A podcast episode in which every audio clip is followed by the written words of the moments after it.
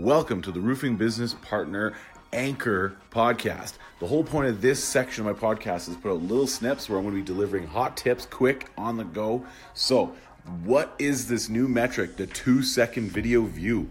This is awesome because if you're on Facebook, one of the biggest challenges is getting people to stop scrolling, right? The measure of your video success, the first measure will be the thumb stop ability.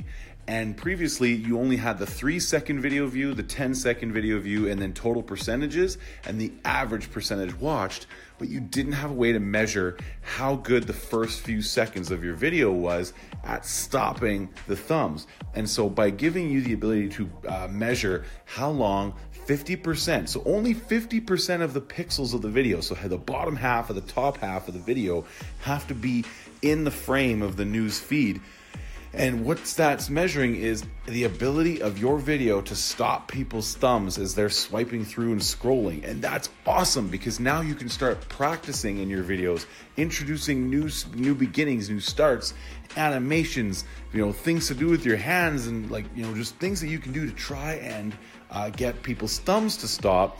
And so if you post three different videos, and you know get it up there you can actually measure what makes people's thumbs stop and then you can recreate that success in future videos which is going to improve your metrics improve your sales and improve the amount of money in your bank account. How cool is that? Thanks for listening. We'll talk to you next time